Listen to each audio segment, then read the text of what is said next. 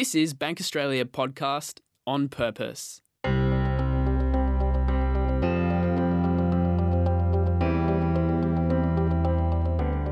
Together with our special guests, we take you into thought provoking discussions on positive change in our community and our planet. Traversing from the arts to the environment, entrepreneurship to human rights, our host, Olga Klepova, meets the trailblazers who put purpose before profit.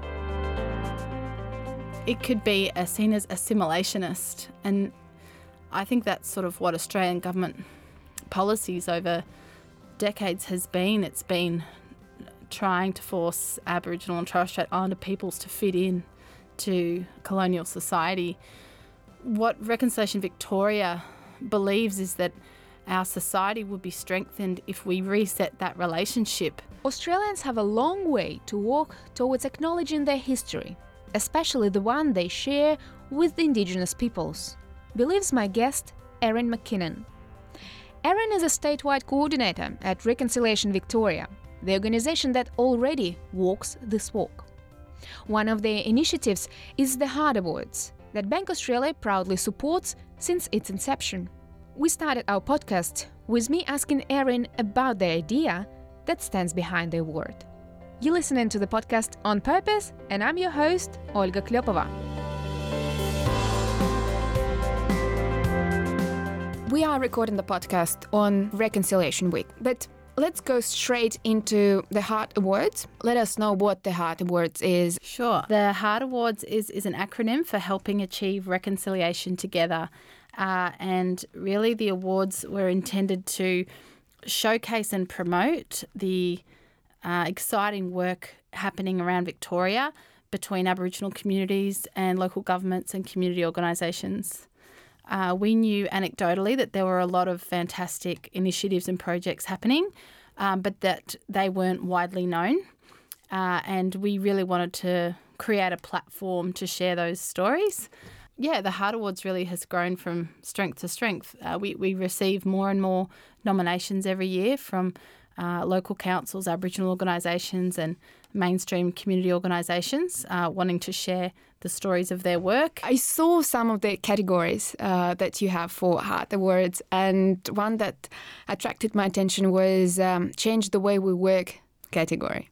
And then I thought, well, I understand this, but there is one that's really important change the way we speak. I thought that the way we talk about reconciliation, about the First People, it does not, it, it often contradicts the way they see themselves, the way, the language they use. Yeah, reconciliation itself is such a loaded term and has a lot of negative connotations for people and, and for many Aboriginal people. I think because it's been used in a lot of different ways and contexts and misused, I think, but also because um, even the word reconciliation implies a relationship that was there and then was damaged and needs to be repaired. And in fact, in this country, we never had a just relationship um, with First Peoples. So I understand the problems with that word. Concepts like sovereignty, the fact that First Peoples in Australia never ceded their sovereignty, and therefore, some people's perspective is that there is an ongoing unresolved conflict happening here uh, between First Peoples and colonisers or settlers that has to be resolved in order to close the gaps and you know address all of the outstanding issues. When reconciliation is used, for example, just in relation to um, increasing Aboriginal employment in mainstream organisations, uh, or seeing Aboriginal students have better outcomes at regular mainstream schools.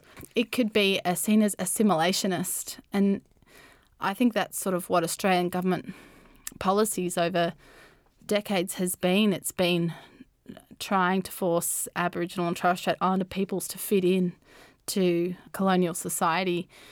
What Reconciliation Victoria believes is that our society would be strengthened if we reset that relationship between First Peoples and other Australians and really draw on the Aboriginal ways of knowing and working that have seen them succeed as a as a civilization for 60,000 years and more, the oldest continuing cultures in the world, really to see that as a strength and a value and um, not just try to have Aboriginal and Torres Strait Islander people fit in to mainstream society, but change our society. When you say reset, you, you see it as a reset process for the relationship between the settlers and um, First People here in Australia. Uh, but wouldn't that imply that the whole previous work, say achievements starting 1967, then in 1992, they would be overridden? I actually think we haven't come nearly as far as what we should have or what some people might think we have. Or what happened in 1967 was just that Aboriginal people were counted as citizens and given the right to vote. We're the only Commonwealth country without a treaty with its First Peoples. And I think little uh, tinkering with the with the constitution or with what's here now is not going to address or redress that fundamental issue of the unjust, unlawful settlement of the country. So that's why a lot of Aboriginal and Torres Strait Islander people had a problem with the idea of the Australian Constitution being amended to merely recognise the fact that Aboriginal and Torres Strait Islander people exist and are First, first Peoples. They would rather see a treaty making process, a peacemaking process, upon which a new foundation is built, a new uh, way of working that's really respectful of that relationship. Similar to in New Zealand, they have the Treaty of Waitangi, and I heard the New Zealand Prime Minister speak recently about the importance of that founding document to the relationship between Maori and Pakeha, and we don't have that here. I think until we have such a framework, things like the apology to the stolen generations, um, these things can be seen and can become tokenistic gestures that don't actually create fundamental change. I also have to mention for those listeners who are not, for example, from Australia and would know what we're talking about exactly 1967 when the referendum was held and where the absolute majority, 90% of Australian population, um, voted to recognise, as you said, the existence, to count the first, pe- uh, first peoples as members of society.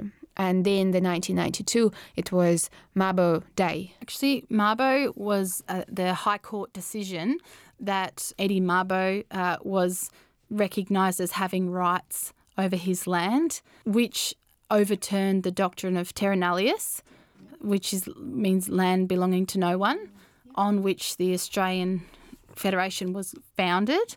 Really important, but very quickly, the government of the day ushered in the native title legislation, which put a lot of parameters around what those rights looked like and meant. And they're actually very minimal rights, uh, native title rights. So uh, again, it's it was really important, but it hasn't addressed the fundamental issue of unceded sovereignty and the lack of a treaty. But the whole idea of Reconciliation Week is to celebrate those landmark events in the nation's history. And the way it developed the Reconciliation Week is it built up events around the country that recognize those past events uh, that had happened. If we look at Reconciliation Victoria, state body of the National Reconciliation Australia, what kind of events do you organize and you run through the week and maybe even throughout the year? Reconciliation for us has to be uh, seen as a holistic picture and there was framework for explaining reconciliation that was released by Reconciliation Australia as part of their State of Reconciliation report in 2016, which identified these five interrelated dimensions of reconciliation. Things like learning about and celebrating Aboriginal culture is really important and a valuable part of reconciliation, but so is truth telling and uh, actually addressing and recognizing history. And this year, the theme for Reconciliation Week is Don't Keep History a Mystery. Learn, share, grow. So, the emphasis for this year is really around telling stories uh, from the history of this country that have been in the shadows. I think Australia is very good at telling stories from our past that are that are celebratory and positive and show us in a good light. We're not so good at being honest about some of the difficult, painful aspects of our history.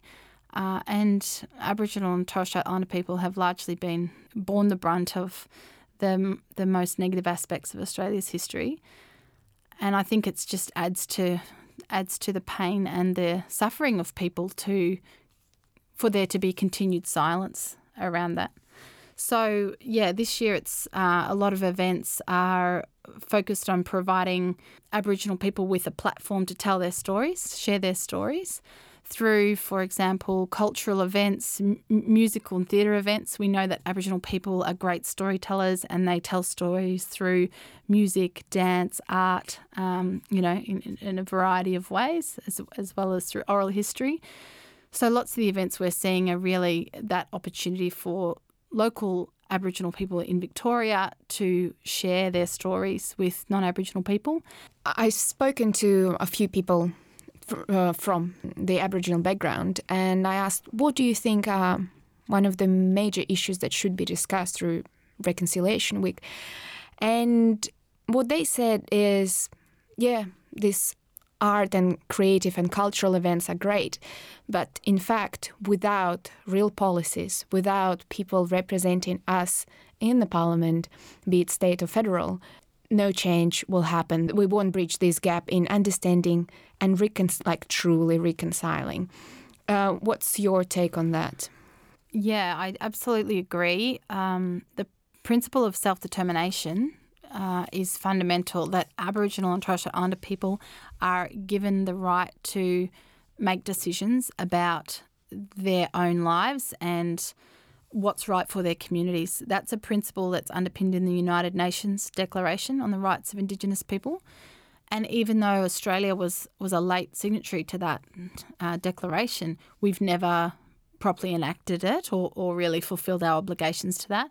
Again, it's it's the approach has been assimilation. Malcolm Turnbull's response to the statement of, from the heart that came out of the convention in Uluru last year was to say, oh, Aboriginal people have members of parliament in the parliament, so they're already represented, which I just think is just um, fundamentally wrong because, as he would know, members of parliament are there to represent their constituents from their community and not represent their spiritual or ethnic communities or, or any other views that they have. They're there to represent their constituents. What the Statement of the Heart called for was uh, a voice to Parliament from the Aboriginal community to actually have a say in the policies and programs that are applied to or impact Aboriginal people. The current Victorian government has made a commitment to self determination and appointed a special role, Andrew Jackomos, to oversee that work in self determination. And part of that work is uh, looking at a treaty process for Victoria that's really encouraging. We're really excited about that, and we hope that that will lead to some really good outcomes because I think what we've seen, even though the close the gap targets and commitment has been around for over 10 years, such little progress has been made because it's continually non Aboriginal people making decisions uh, for Aboriginal people that don't work. And the thing is, that's been mentioned over and over again in our podcast, the episodes related to the Aboriginal issues here in Australia, that the lack of actual people who belong to this nation, the lack of their representation, that affects a lot any progress that can be done within this area. Did you know you could download this and other episodes from our website? bankaust.com.au forward slash on purpose.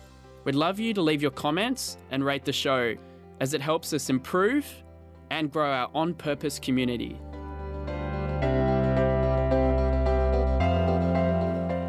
We are coming across all the time new generations of young adults who've gone through all of their schooling, 15 years of schooling, still learning the Captain Cook view of Australian history. So we're already trying to work with people who've formed views that are based on a very one sided telling of Australia's history. In the second part of the podcast, Erin shared her view on how national history is taught and why changing the national curriculum at schools could help reconciliation and healing process.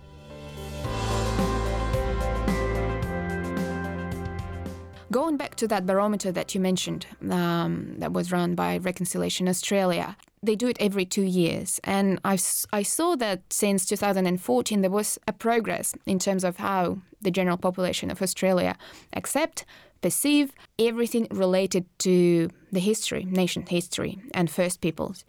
But what I was surprised to see is the historical acceptance. Almost one in three Australians do not accept or otherwise, almost 70% of Australians accept that government policies enabled Aboriginal and Torres Strait Islander people and children to be removed from their families until the 1970s.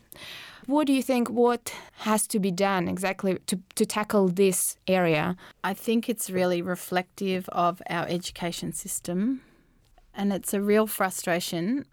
Aboriginal and Torres Strait Islander people have been saying for decades and decades and calling for schools in Australia to teach the real story.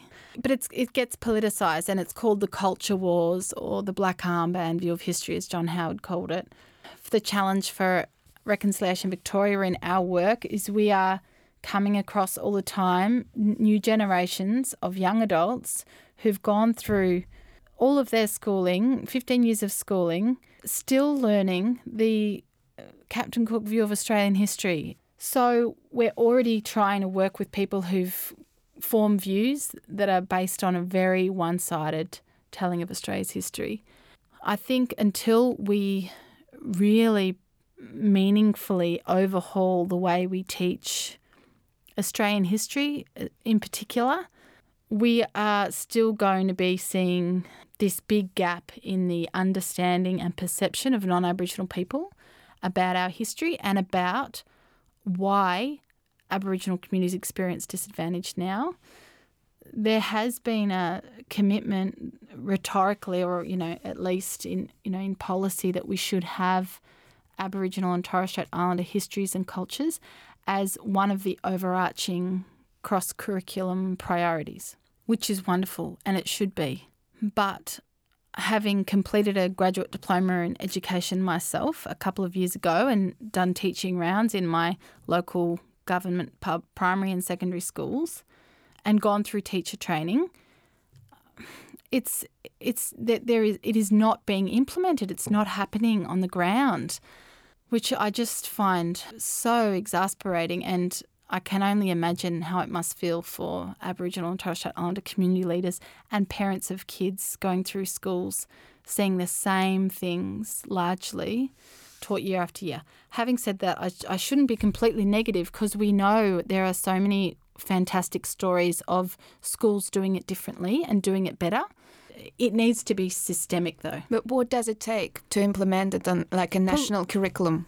Political will? I don't know. I don't understand why the progress has been so slow. I can only assume that it comes down to a lack of political will and this notion of the culture wars that, that gets brought up every time this debate is had in the public. We yeah, we have a real problem in Australia of of coming to terms with our history and the the, the harder parts of our history. It's big it's part of a bigger problem, but we've got to deal with it. I think until we deal with it, as a lot of political commentators and people much smarter than me have said, until we can deal with that fundamental issue, we'll never be mature as a nation. Um, but no one, no one wants to recognize there was genocide. No one wants to uh, recognize there was extermination, larger right. extermination of the whole half of the nation. That's right. And so it's much easier for non Aboriginal people, Australians, to see that the problem is with Aboriginal people, not with us. Uh, Paul Keating's speech in 1992 said, the starting point is to recognise that the problem starts with us, the non Aboriginal people. It was we who took the children, who took the land, smashed the traditional ways of life. That even though that speech was made over 25 years ago, we still we, we are a long way from being there to accepting that. As you said, historical acceptance. And people don't want to put themselves in the picture. It was difficult for me um, when I came to Melbourne University from a rural farming town um, at 17 to hear from Aboriginal teachers the history of this country as I'd never heard it told, and very painful to think that was my ancestors. F- five, five generations of my family have far- farmed at this rural community. And prior to that, thousands of generations of Aboriginal families lived on that country. So it's difficult for non Aboriginal people to come to terms with the the parts of our own family history that is um, intertwined with this story of the Aboriginal and Torres Strait Islander communities today and the experience, the, the disadvantage they face.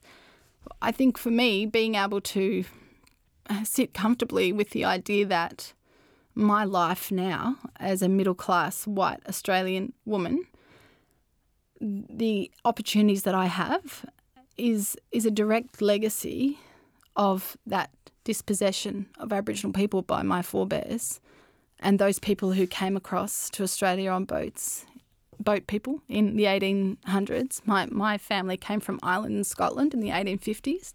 And the life that I have now is so different from many Aboriginal people my age because of that history, because of that interaction between my ancestors and their ancestors. That's what's difficult is that it, you know, it's easier to just for non-Aboriginal people to just that didn't happen. The problems with Aboriginal people, they need to fit in or adapt or get over it or whatever it is. Because nobody wants to think that, you know, our own stories are part of this bigger story. And, and we have to connect with that, I think, to be able to move forward. That's the challenge. Erin, and when you when you were saying this, well, very emotional um, period of life, I, I, guess, and actually, it's not a period of life; it's generally emotional topic. I wondered what actually brought you to study the Aboriginal history and how how did you get involved so much with this subject? Um, yeah, that's a good question. I think I had a connection to a sense of place growing up where I did on the land for five generations, and my my father and my grandfather clearly had a connection to that land but I'd never thought or questioned about the history before, what happened on that land prior. And I just was so um, caught up and inspired by the resilience, I think, of the Aboriginal people who were so generous in teaching all these, you know, privileged non Aboriginal students about the real history of this country. And one of my teachers, his his country is up near that country along the Murray River and the generosity and to help us to understand, even though it's been such a painful history of dispossession and loss and suffering for their people, It was yeah just very humbling. And I felt um, there was so much more I had to I could access and be offered to me in terms of my identity as an Australian. And I really feel now I'm so enriched by having had these conversations and experiences and learning from Aboriginal people, um, an understanding of the the phrase always was, always will be Aboriginal land. And certainly, look in generation, next generations, you probably would raise your children slightly different with more understanding. Even, for example, if we don't have this curriculum, school curriculum where they teach Aboriginal history, what would you do differently for your kids? Great question. Well, my kids will grow up knowing who the traditional owners are of the country where they live and the places where they visit. I want my kids to be able to know and be able to pronounce the language group names of the places that are significant in our lives. Uh, I want them to understand how they came to be in this country I sort of went asking questions of my family how did we get here? Who came from where in order for um, me to be living here now? I want that to just be a natural part of, of what my children know and understand, and that they understand that there were people here and have been people here since the beginning of time. And to know the Dreamtime stories and the, those creation stories just as easily as they know the stories of, of European colonisation of Australia and, you know, the other historical narratives that we're very familiar with. I think that will give them a much richer uh, sense of connection to this country.